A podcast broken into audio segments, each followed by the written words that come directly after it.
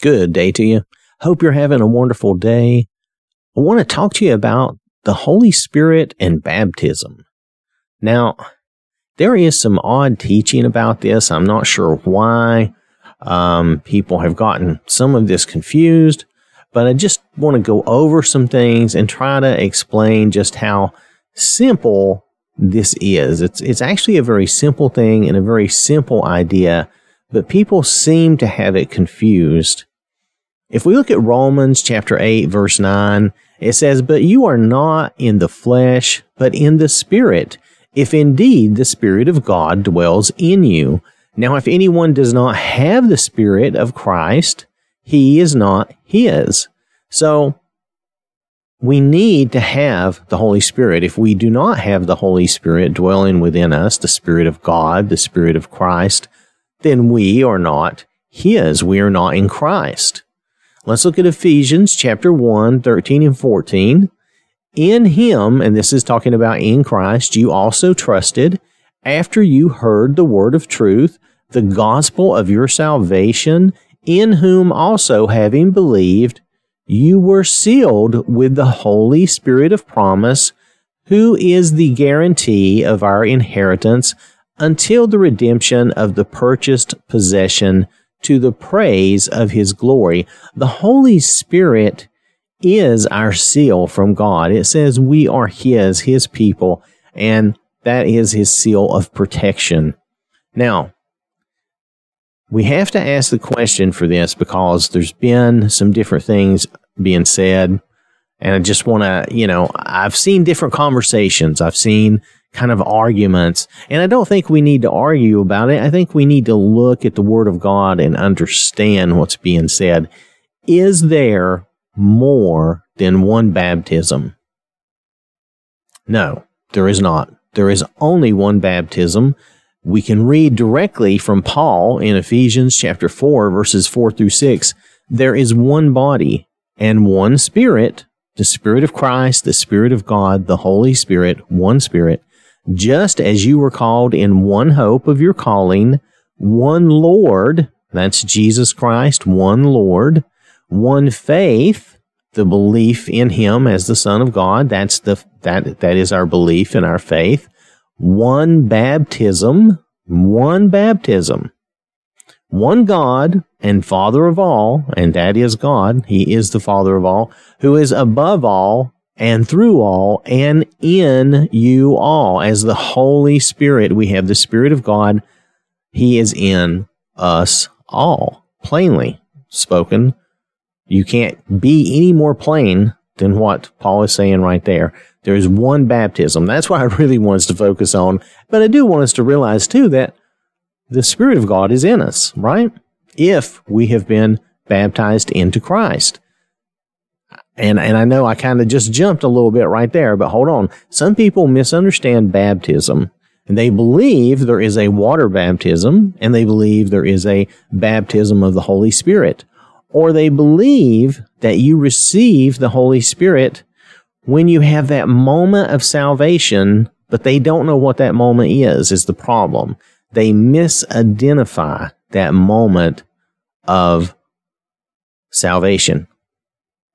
So there are not two baptisms. As Paul states there, there's one.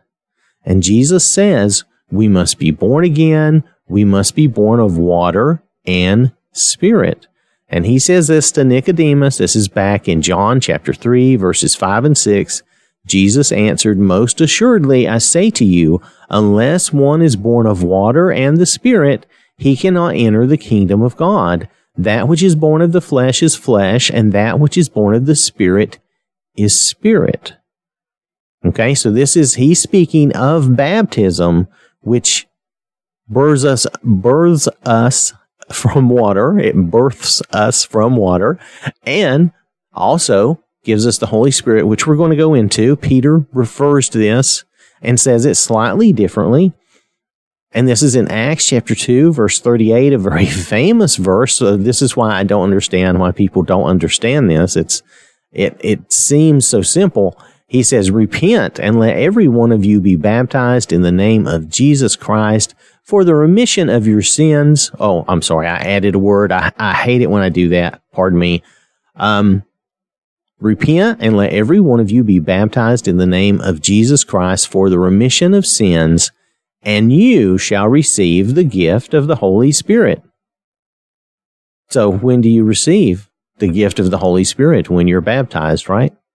If you go back and look at, well, we'll talk about that. Hold on. Anyway, so you receive the Holy Spirit through baptism, just ordinary water baptism. That's where we pass through the death of Christ. He pays that, that debt for us because we have to die because of sin, right? That's the problem. And Jesus is the solution and he died for us. So we pass through that death. We're baptized into his death. And then we receive the Holy Spirit through baptism. There is no second, no special baptism of the Holy Spirit. Nothing like that.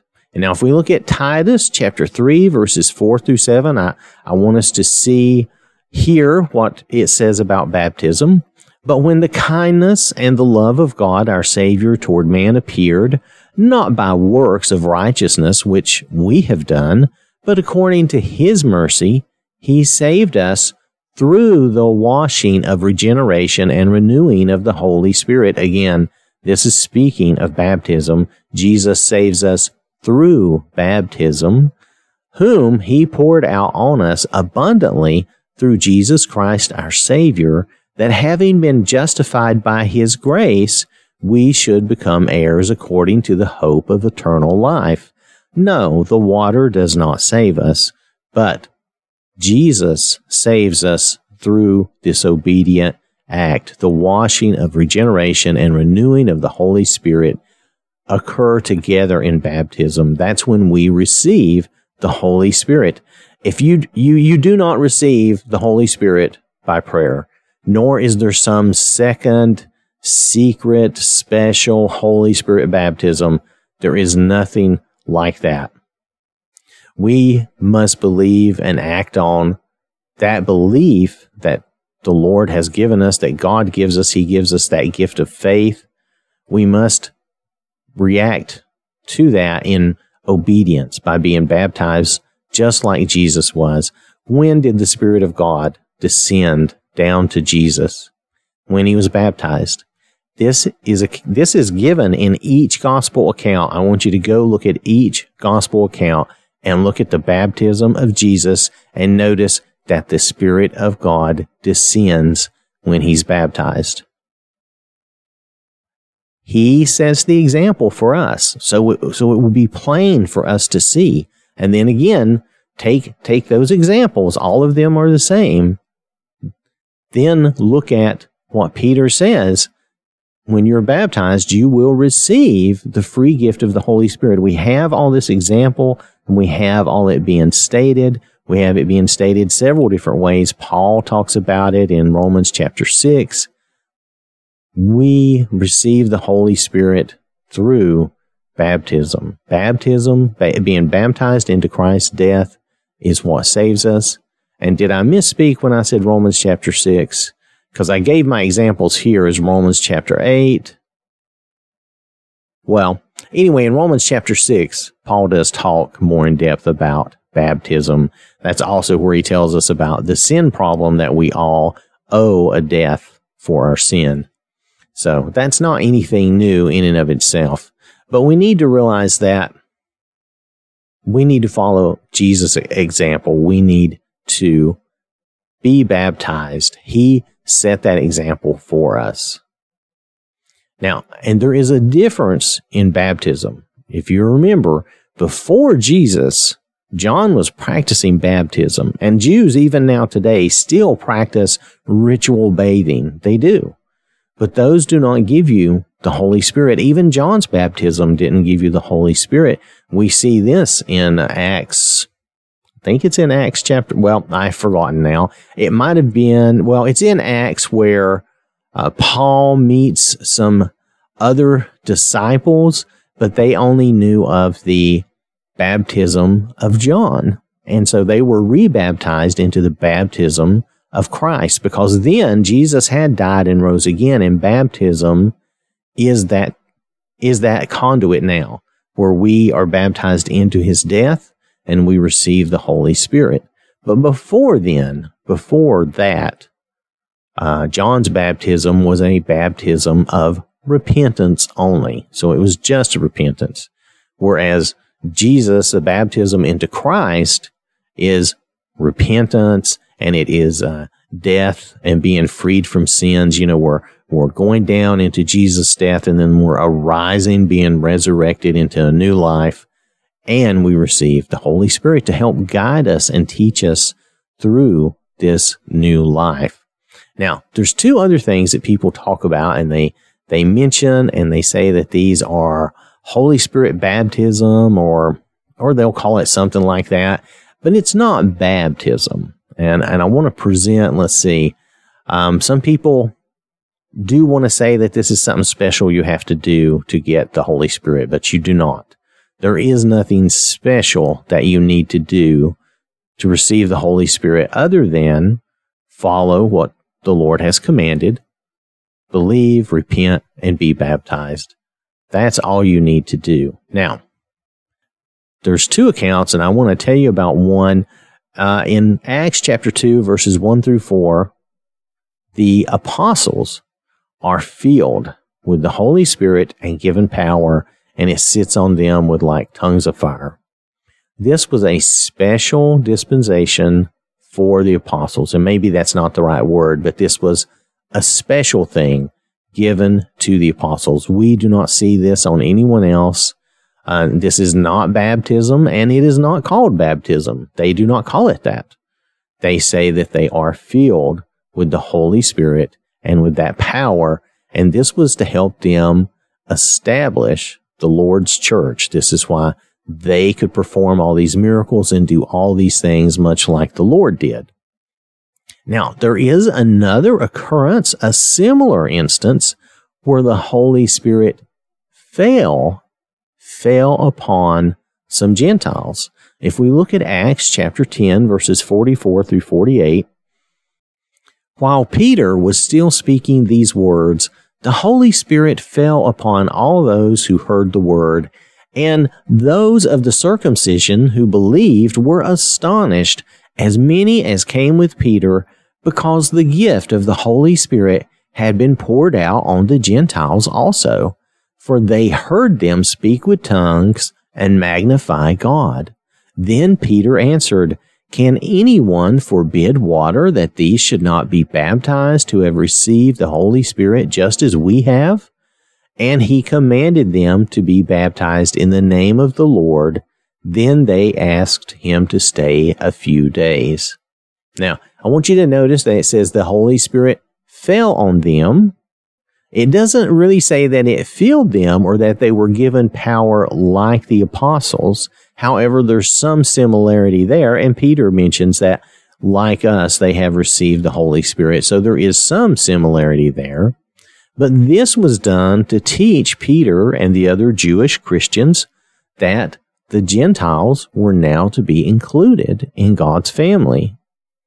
So this was done again for a special reason, just like the apostles received this uh, special feeling and power. That was for a special reason to establish the Lord's church. And then here again, this occurs for a special reason to teach a special thing to make sure that the apostles and, and the other Jewish believers understood that the Gentiles were now also included. This is not just a Jewish thing anymore. The Lord wants the entire world saved.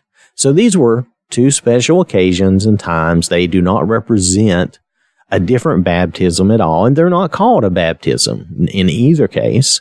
They were special cases for special reasons and it's just not baptism. Okay. There's still only one baptism and one faith in Jesus. So we need to remember that. It's easy, and, and I have been confused and misled when I was younger. It's easy to be confused and misled. People, sometimes they've been taught incorrectly, so they continue that teaching. I'm not saying they're doing it in an evil way, because sometimes they're not. Sometimes they're honestly mistaken.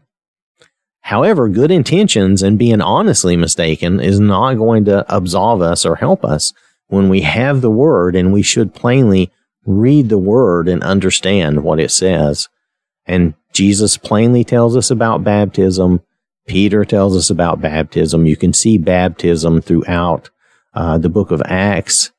And these other cases, those are something different and they're not referred to as baptism because they're not. They're not baptism.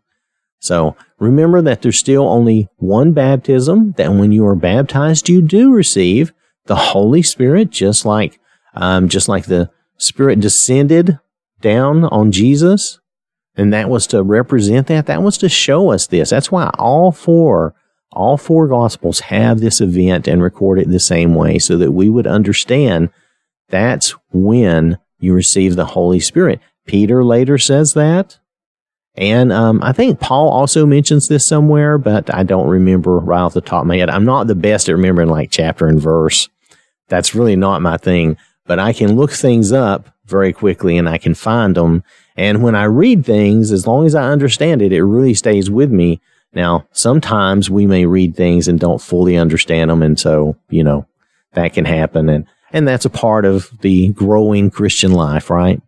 But I want to make sure we're clear. There's only one baptism, just one baptism, and that is the baptism into Christ that's in water, and you receive the Holy Spirit through that baptism.